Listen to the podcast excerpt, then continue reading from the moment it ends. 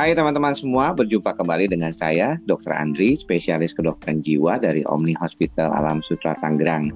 Dan di kesempatan kali ini, di podcast saya, Psikosomatik Dr. Andri, saya tidak sendirian, saya akan berbincang dengan seorang dokter yang kepingin jadi psikiater atau dokter jiwa juga. Dan tentunya saya berharap di dalam perbincangan kali ini nanti kita bisa dapat apa saja sih yang membuat seorang dokter ya kepingin jadi dokter jiwa. Dan ini saya undang ke hadapan saya Dr. Ardian Pratama. Malam, selamat malam dok. Selamat malam Dokter Andri, selamat malam eh, teman-teman uh, teman-teman pegiat psikosomatik Indonesia. Iya iya. Podcast ini sebenarnya uh, nanti saya panggil Ardian aja lah ya. Uh, iya, saya Ardian ini masih muda belia, jadi uh, kita mau bincang-bincang sedikit tentang sebenarnya apakah yang membuat dirimu tertarik ya untuk mendalami kedokteran jiwa dan berniat untuk mengambil spesialisasi di bidang ini. Gimana okay, tuh, uh, Dian? Coba diceritakan sedikit.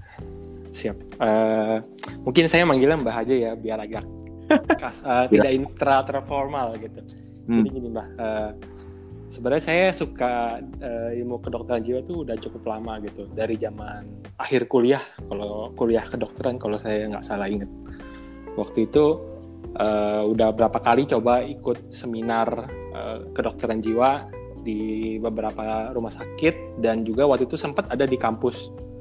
Kalau dokter ingat waktu itu sekitar tahun 2014 eh, acara tahunan kampus kita kan sempat ada ngadain tuh. Ingat nggak dok?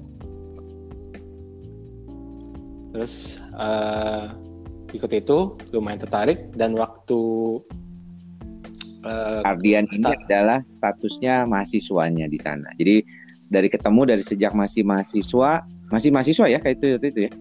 Masih dok. Oke masih dan akhirnya sudah jadi dokter sekarang. Nah jadi waktu udah mulai dari sejak kuliah udah mulai tertarik belum? Atau baru setelah lulus tuh? Uh, akhir kuliah udah mulai tertarik. Hmm. Tapi waktu itu belum terlalu.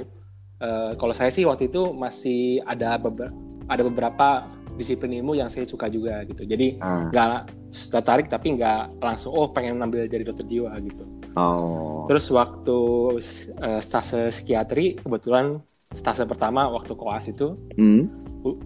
tambah suka. Cuma waktu itu uh, pikir oh yaudahlah uh, kan koas masih panjang jadi saya hmm. mesti apa ya dilihat dulu lah yang lain.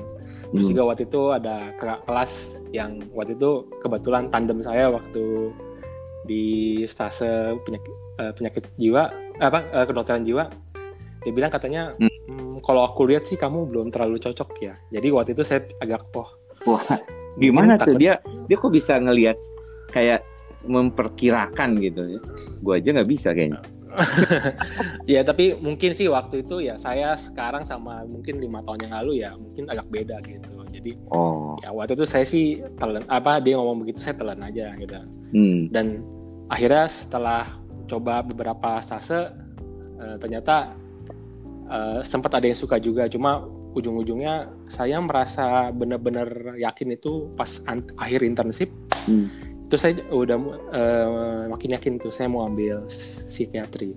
Hmm. Soalnya yang menarik tuh menurut gue kalau misalnya orang itu mau jadi dokter jiwa ya ada beberapa yang mengecewakan waktu kita menerima kenyataan waktu itu kenapa kok kebanyakan perempuan yang mau ngambil itu ya. Padahal hmm. bukannya gender ini ya, maksudnya uh, kenapa sih nggak laki-laki gitu. Waktu itu sih kayaknya di tahun 2000 2000-an lah ya waktu baru lulus saya itu kelihatannya ngelihat bahwa orang nggak mau jadi psikiater tuh karena nggak ada duitnya katanya ya. Jadi dibandingkan dokter yang empat besar seperti bedah, penyakit dalam, anak, dan kemudian juga uh, objin ya, apalagi kandungan ya. Kayaknya tuh dokter jiwa tuh dianggap ah pasti dia nggak ada duitnya, pasiennya kebanyakan juga gila katanya gitu. Jadi stigma itu bahkan sampai sekarang mungkin masih ada ya. Saya nggak tahu gimana tuh di kalangan teman-teman mahasiswa, dokter muda itu apakah stigma itu pikiran itu masih ada ya? Uh, saya sih bisa bilang, bah kalau misalnya stigma hmm? itu udah mulai terkikis meskipun memang masih ada. Oke okay, oke. Okay. Uh, kayak seperti waktu itu kan Mbah pernah cerita sama saya hmm. uh, waktu ambil psikiatri kan hmm. sampai diledekin sama teman-temannya kan. Hmm. Hmm. Saya sih nggak ngalamin itu. Cuma memang ada beberapa teman yang kebetulan deket dan tahu saya sempat suka sama bagian yang lain ditanya kenapa ambil psikiatri, kenapa bukannya lu suka ambil bagian itu ya? Terus gue bilang ya ini uh, keputusan gue yang terbaru gitu. Dia bilang gitu. Tapi uh, udah mulai uh, hilang sih stigma itu dan uh, saya sih ngeliat udah mulai banyak yang tertarik juga kenapa karena mental health conscious itu udah mulai lebih bagus sekarang. Meskipun belum dibarengin sama apa uh, informasi uh, informasi yang benar gitu. Jadi sekarang tuh orang seneng kalau anak-anak muda ya. Saya lihat ya kalau pasien-pasien gitu hmm? uh, suka bilang kayaknya saya depresi deh. Loh kenapa hmm. depresi gitu? Jadi mungkin uh, jadi apa ya awarenessnya udah naik tapi informasinya belum terlalu bagus gitu. Jadi orang-orang udah mulai penasaran tapi belum tahu uh, apa istilahnya uh, pengetahuannya tuh nggak hmm. terlalu memuaskan gitu kalau misalnya bicara tentang materi gimana artinya uh, tadi seperti yang gue bilang kalau orang suka berpikir bahwa jadi dokter jiwa ini kayaknya bakalan nggak sekeren atau nggak se oke okay gitu bakalan penghasilannya juga dari uh, pada teman-teman lain lah, teman sejawat lain seperti dokter objin, bedah, penyakit dalam atau anak sekalipun. Itu masih ada nggak ya di kalangan mahasiswa sekarang ya? saya jadi pengen ketawa. Nggak apa-apa. Kalau masalah masalah mungkin kalau masalah pendapatan mungkin Bahdi lebih ngerti ya. hmm. Cuma uh, kalau sekarang sih saya ngelihat teman-teman saya sih uh, memang kalau ditanya siapa yang ambil empat besar memang lebih banyak. Cuma kayaknya udah nggak se-hype dulu ya kalau hmm. saya lihatnya. Karena memang kan uh, sekarang tuh ko uh, kompetisi tuh cukup ketat gitu dan hmm. sekarang dari pihak fakultas itu kayak kayak minta komitmen yang lebih besar gitu untuk bisa masuk. Gitu. Jadi misalnya mungkin uh, setelah lulus kamu mengabdi hmm. di daerah untuk apa supaya nanti uh, spesialis lebih merata gitu. Kalau hmm. teman-teman besar saya tanya yang udah sempat masuk ditanyain sih kayak gitu hmm. katanya dia bilang nanti uh, kamu mesti balik ya ke tempat asal kamu hmm. misalnya dia dapat rekomendasi dari Lampung nanti suruh balik ke Lampung gitu. Oke. Okay. Dan kalau misalnya ngelihat uh, keminatan teman-teman di mana ya di Fakultas Kedokteran lah intinya ya. Mungkin kalau di dokter saya nggak tahu ya karena kan kadang-kadang juga uh, ketemunya kalau udah pertemanan semakin sedikit. Tapi waktu dulu di koas atau waktu mahasiswa tuh udah ada belum sih yang yang udah tertarik gitu? Karena kebetulan kalau gue dulu tuh dari tingkat satu fakultas kedokteran itu udah tertarik tuh pengen jadi dokter jiwa. Dan kemudian makin tambah yakin ketika masuk koas di tingkat 4 tingkat 5 ya sampai lulus udah kepikirannya udah cuma jadi dokter jiwa aja gitu. Sempatlah kepikiran jadi dokter penyakit dalam gitu karena uh, karena mungkin masih berpikir akhirnya makanya mendalami psikosomatik ya sekarang karena kelihatannya tuh yang paling mendekatkan antara dokter jiwa dengan dokter penyakit dalam tuh kayaknya bidang psikosomatik itu. Tetapi ada nggak sih anak-anak di kita gitu yang dulu tuh di mahasiswa udah mulai berasa oh kayaknya gue nih kayaknya pengen jadi dokter jiwa gitu.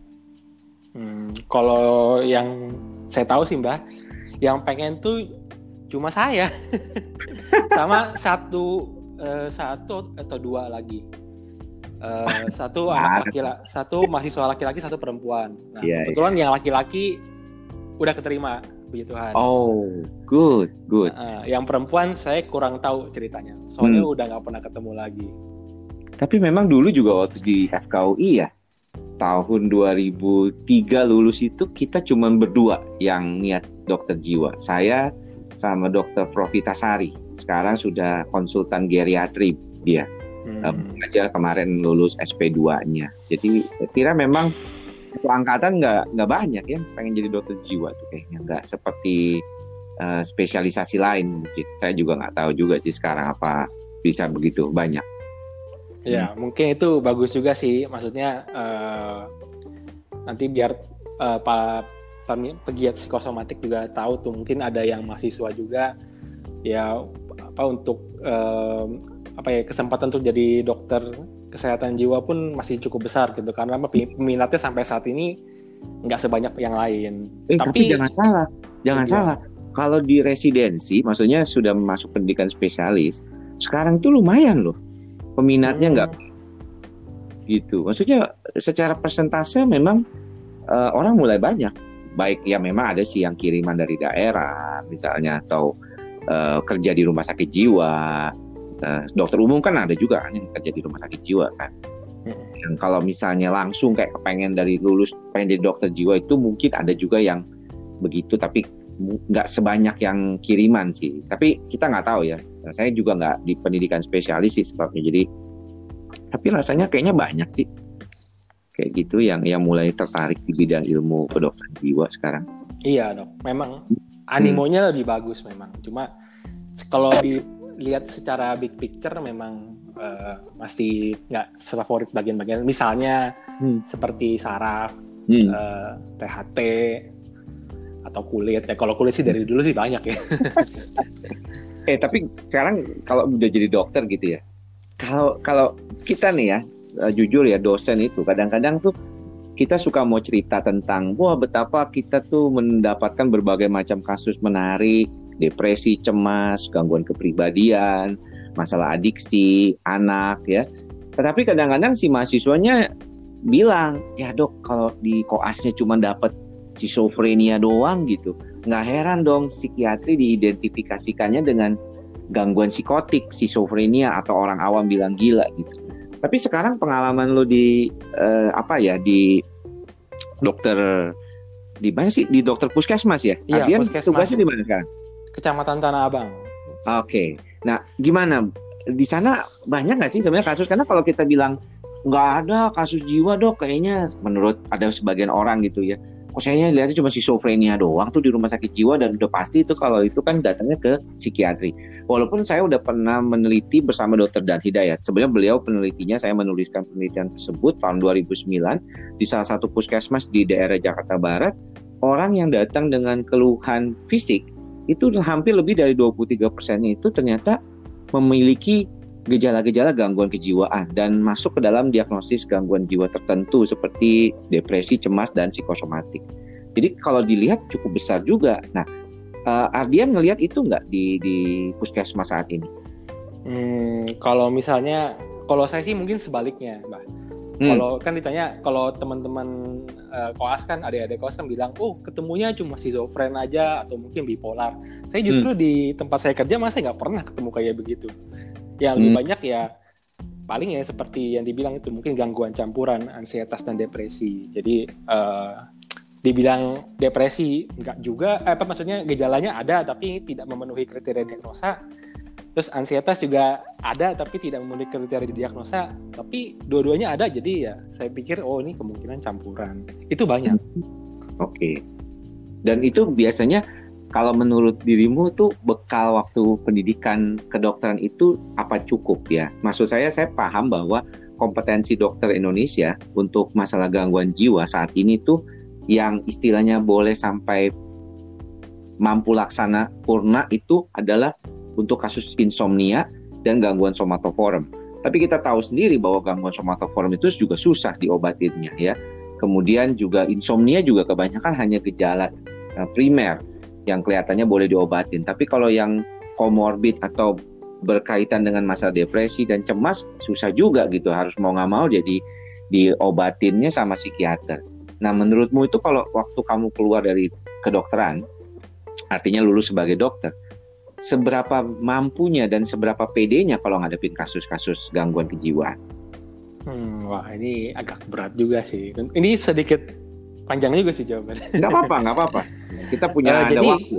kalau misalnya dibilang uh, pede atau enggak, jujur sampai saat ini saya bah, saya sendiri pun nggak terlalu pede kalau untuk ngobatin ya. Kalau untuk diagnosa lumayan.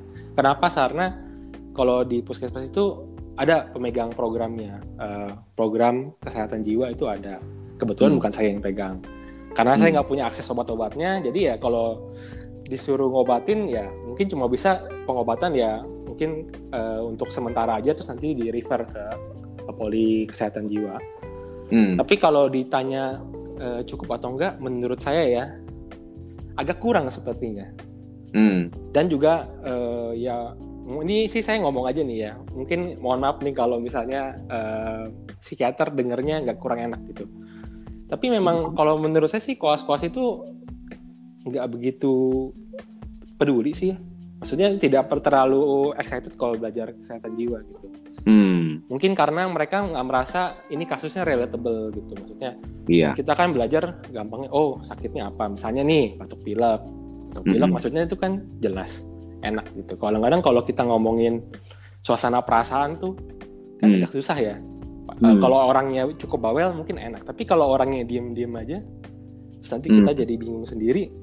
Terus orang yang suka mungkin mau explore, tapi kalau yang enggak ya bisa jadi ah apaan sih ini pasien gitu. Akhirnya malah jadi uh, apa pengalaman yang nggak mengenakan gitu. Hmm, iya iya iya.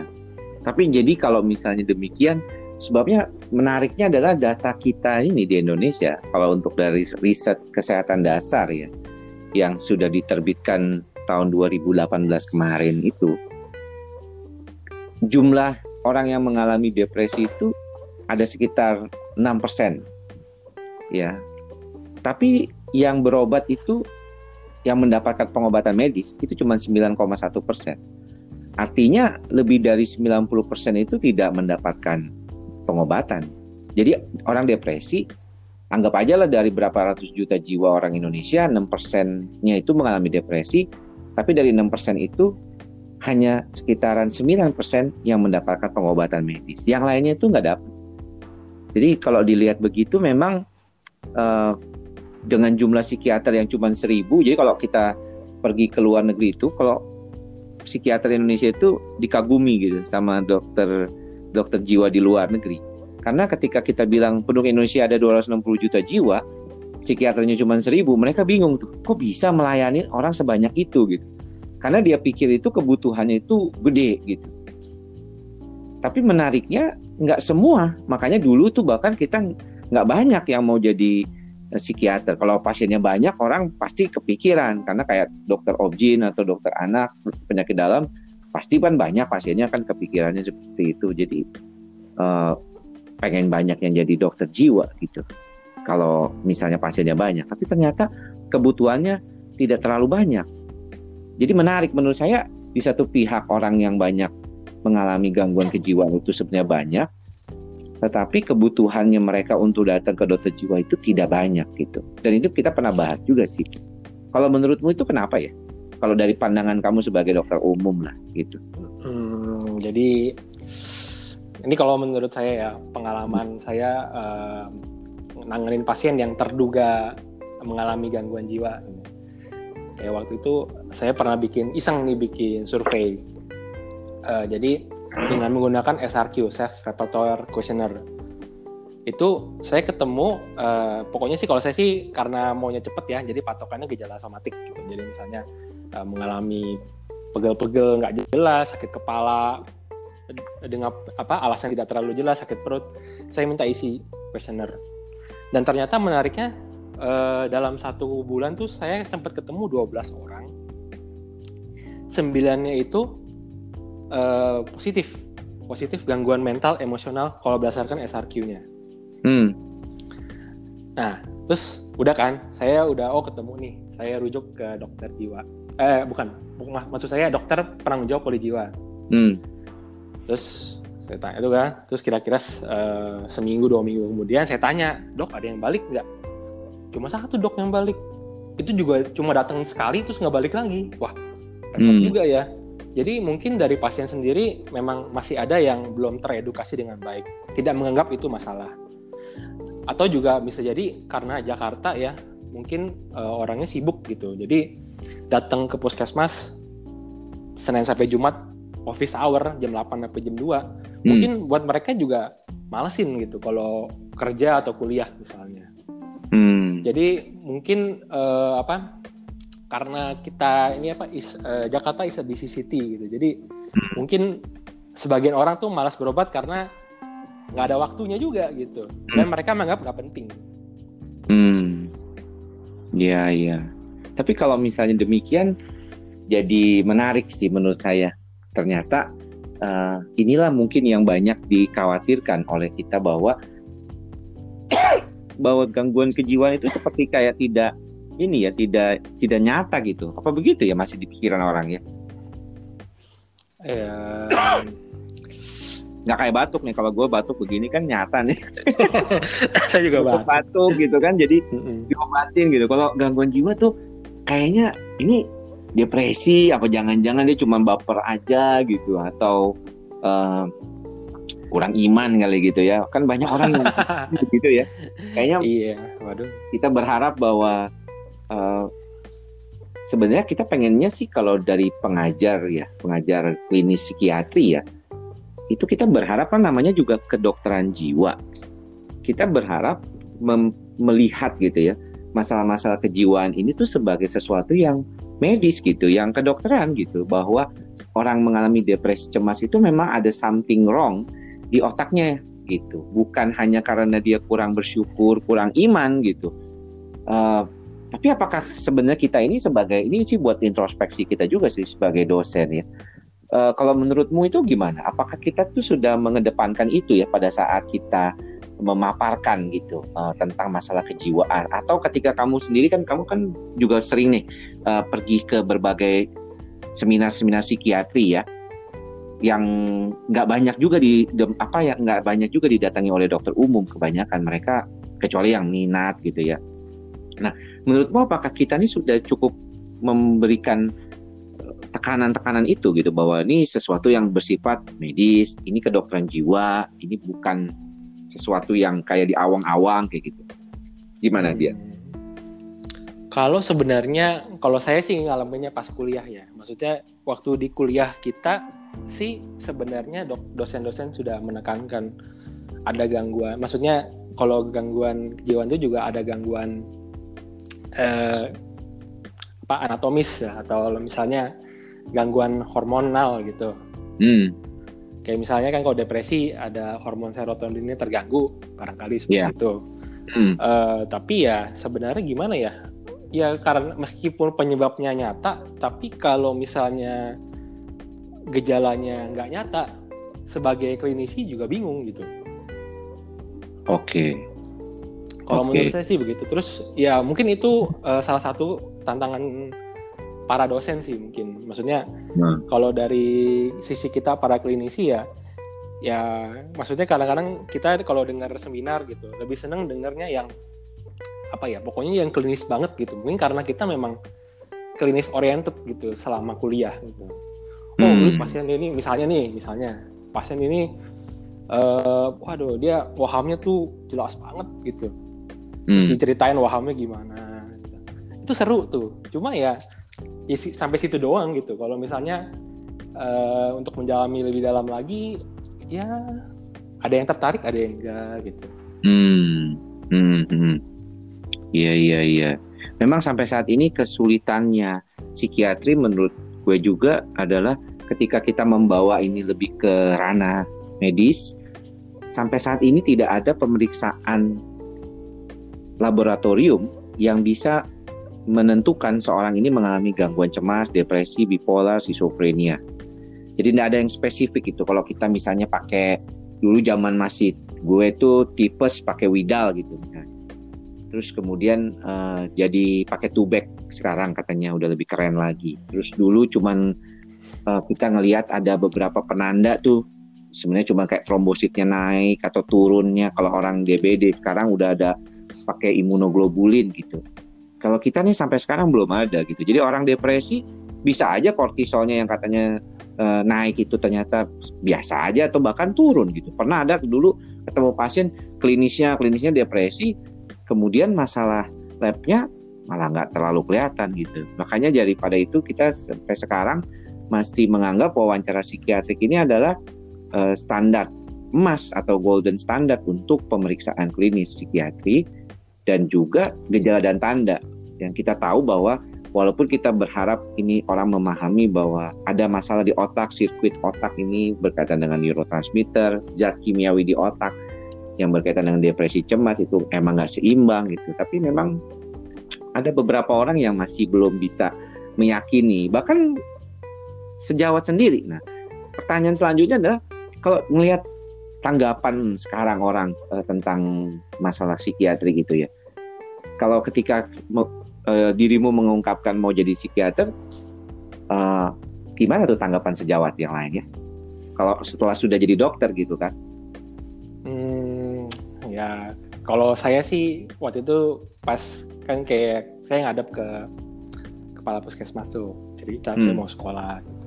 Hmm Ya, waktu itu sih saya pernah dengar tuh katanya ada yang sekolah lain misalnya penyakit dalam onkologi radiasi gitu. Pas ngomong, oh ya, eh, semoga berhasil ya. Gitu. Waktu hmm. saya tuh psikiatri ditanya dulu, kenapa dirimu mau jadi psikiater? hmm, ya itu menarik kan? iya, jadi mungkin memang senyum-senyum Ya gitu, mesti apa? Mungkin ada beberapa dokter juga mikir serius lo mau ambil psikiater Nah. Ya nggak apa-apa ya kita jelasin aja. Ya saya seneng kok hmm. sama ilmu ini. Hmm. Dan juga memang uh, bidang ini menurut saya sih by far itu yang paling bisa dieksplor dibandingin bagian-bagian yang lain gitu. Karena hmm. ya karena kan uh, potensi untuk berkembangnya masih sangat besar gitu. Hmm. Kalau misalnya kayak objin gitu, ya udah gitu-gitu aja hmm. kan. Pasti ini ada bayi di dalam, gimana cara kita keluarin ini? Nah, mau dibuka, mau lewat bawah, ya silakan gitu. Cuma menurut saya sih ini lebih dinamis kalau psikiatri itu. Hmm, ya tiap orang mungkin yang berminat bisa beda-beda kan. Teman hmm. Nogin bisa bilang, oh kan nggak cuma ngelahirin bayi, ada kandungannya juga ya. Kita ah iya sih, itu juga susah sih itu. Kesehatan reproduksi dan segala macam ya sama aja sih. Menurut gue itu lebih kepada iya, keminatan kan ya. Tapi yang menarik sebenarnya gini, uh, mungkin kalau kita bilang ke orang tua kita mau jadi dokter objin, mau jadi dokter penyakit dalam, dokter bedah, nggak terlalu banyak resisten apa retensi ya atau uh, mereka oke okay lah bakalan ngizinin gitu. Nah, gue dengar gitu banyak beberapa cerita bahwa banyak mahasiswa kedokteran ataupun dokter yang kemudian ingin jadi psikiater itu kebanyakan mereka mengatakan kayaknya orang tuanya nggak bakal ngizinin. Nah, ini pertanyaan yang uh, pamungkas. Gimana uh, izin orang tua setelah tahu bahwa dirimu mau jadi psikiater. Ah ini nih seru nih. Uh, sebelum cerita orang tua saya, saya cerita hmm. pengalaman. Hmm. Ada dulu sempat ketemu di salah satu acara uh, seminar kesehatan jiwa. Ada hmm. dokter hmm. udah cukup senior, mungkin umur 40-an awal gitu. Hmm. Itu kita satu grup ngobrol uh, di, saya tanya dulu pengen jadi psikiater juga ya dok? Dia bilang gini wah saya juga dulu kepengen cuma saya nggak dikasih sama mertua saya. Ya ampun. Sama mertua. Yang jadi uh, ceritaku berat di mertua. Terus juga yeah, yeah, ada yeah. teman saya satu lagi yang udah keterima nih.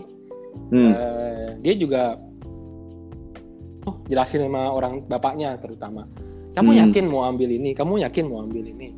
Ditanya sampai berkali-kali tapi karena dia bisa dia cukup teguh untuk ambil psikiatri ya udah akhirnya tetap jalan hmm. kalau keluarga saya sih secara umum sih nggak terlalu bermasalahin ya hmm. kalau keluarga saya malah mikirnya saya udah lu kerja aja lu nggak usah ambil spesialis malah mikirnya gitu gitu hmm. ini tantangan juga karena kan orang tua kan juga memang ini kan latar belakangnya kerja tuh jadi pikir S1 ya cukup gitu tapi okay. ya kalau sebagai dokter ya kita memang lebih baik bisa ambil pendidikan lebih tinggi kan. Mm -hmm. Tapi akhirnya sih orang tua sih setuju, cuma memang uh, ya begitulah kalau masalah dari orang tua sih mau pokoknya sampai kamu kerja eh sampai kamu keterima ya kamu tetap kerja. Iya. Bisa okay. juga kali nanti kalau misalnya keterima juga tetap kerja. Wah, gimana caranya? ya nggak tahu. Tapi sih saya dulu bisa. Oh, saya bisa. dulu masih Ah, masih hmm. bisa. Jadi kalau misalnya fisik kuat, Sabtu Minggu masih bisa praktek. Kalau nggak jaga malam gitu kan. Kalau misalnya yang lain-lain sih kayaknya nggak tahu. Tapi mungkin sekarang agak susah karena kan tugas-tugas juga banyak ya selain daripada tugas poliklinik, tugas referat, tugas baca jurnal dan segala macam pasti banyak kan gitu. Hmm. hmm. Ya gitu deh. Tapi ya pada prinsipnya sih ya udahlah pengennya sih sekolah lagi ya, nanti hmm. kalau udah terima ya udah deh nanti dipikirin rame-rame sama keluarga hmm ya ya ya oke kalau gitu thank you banget nih sudah mau diajak ngobrol-ngobrol tentang mengapa memilih psikiatri sebagai salah satu siap. Oh iya, dok. boleh nggak cerita ah. satu lagi? Ini hmm? ya apa? Cuma pengen cerita aja, soalnya saya pikir nih lucu. Ya. Iya, oke, okay. silakan. Iya, jadi uh, memang kan stigma tuh masih ada apa hmm. uh, dan bahkan beberapa pasien kita belum bisa mengucapkan psikiater dengan baik. Ih.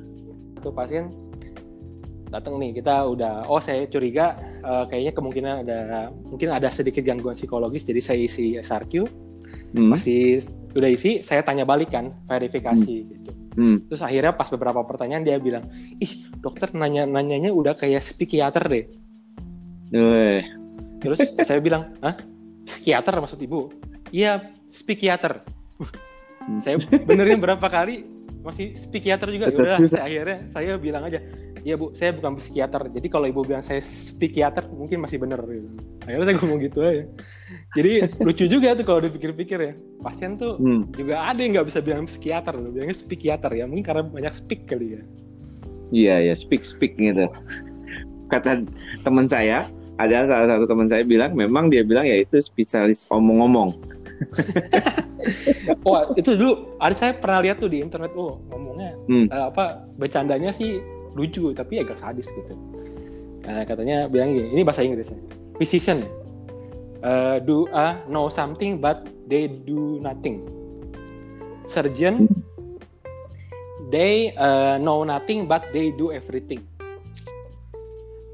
Psychiatrist they don't know not they, they don't know they they don't know not uh, nothing know nothing and do nothing oh. pathologist they they they know everything and can do anything but actually it's already too late Aduh. sadis juga tapi ya mungkin memang persepsi orang awam ya kayak gitu gitu iya sih ya tapi ya saya senang sih kalau ada orang yang uh, mau jadi psikiater itu ya dokter yang akhirnya ingin jadi psikiater itu menurut saya aus ya lu ya Kedengaran ya. Iyalah. Ini kan sensitif. ya, saya senang sih kalau misalnya ada orang yang mau jadi psikiater karena kita perlu banyak sebenarnya. Dan sebenarnya kalau saya lihat sih profesi ini menjanjikan. Ya, artinya uh, kalau bicara tentang profesionalisme, kemudian bicara tentang materi, orang berharap hidup layak dari profesinya. Saya kira bisa lah hidup layak. Tapi kalau hmm. kita mau jadi kaya banget, guru saya selalu berpesan dulu, saya ingat banget, kalau jadi dokter itu ya nggak bisa kaya-kaya banget lah. Ya kan, kalau kaya-kaya banget kata dia malah ada kekhawatiran nanti ada sesuatu yang dia lupakan atau maksudnya si dokter itu lupakan. Misalnya jadi banyak pasiennya kebanyakan akhirnya dia nggak bisa jaga dirinya, kemudian dia jadi mungkin ceroboh gitu ya dan ya banyak hal lain lah yang, yang mungkin bisa terjadi. Tapi thank you sekali sudah mau bergabung di podcast saya ini. Dan Sama. saya berharap juga teman-teman yang mendengarkan uh, bisa mengambil sedikit cerita dan manfaat ya. Siapa tahu walaupun kita bicaranya kayaknya berkaitan dengan pendidikan kedokteran, tapi bisa diambil manfaatnya juga berkaitan dengan masalah-masalah yang ada di dalam kehidupan sehari-hari. Siapa tahu gitu jadi inspirasi buat teman-teman, terutama mahasiswa dan para dokter umum yang mau ngambil spesialisasi dalam waktu dekat ini. Thank you, Ardian, sudah sama-sama dok. Terima kasih sudah ini. memberikan Dan, kesempatan. Ya, thank you. Nanti kapan-kapan kita mungkin bicara yang lain ya, mungkin tentang hal-hal yang berkaitan dengan bidang kesehatan jiwa, tapi bukan dari praktek, tapi bidang yang lain lah. Siapa tahu oh, okay. ada Siap. Oke, okay. thank you buat semuanya. Uh, selamat uh, menikmati uh, podcast saya dan jangan lupa kalau misalnya memang dirasakan bermanfaat bisa share juga kepada teman-teman. Podcast ini bisa didengar di Spotify dan Apple Podcast serta beberapa uh, yang lainnya tentunya ya di Anchor juga pastinya. Thank you buat semua yang udah mendengarkan. Sampai ketemu lagi di lain kesempatan. Salam sehat jiwa. Bye bye.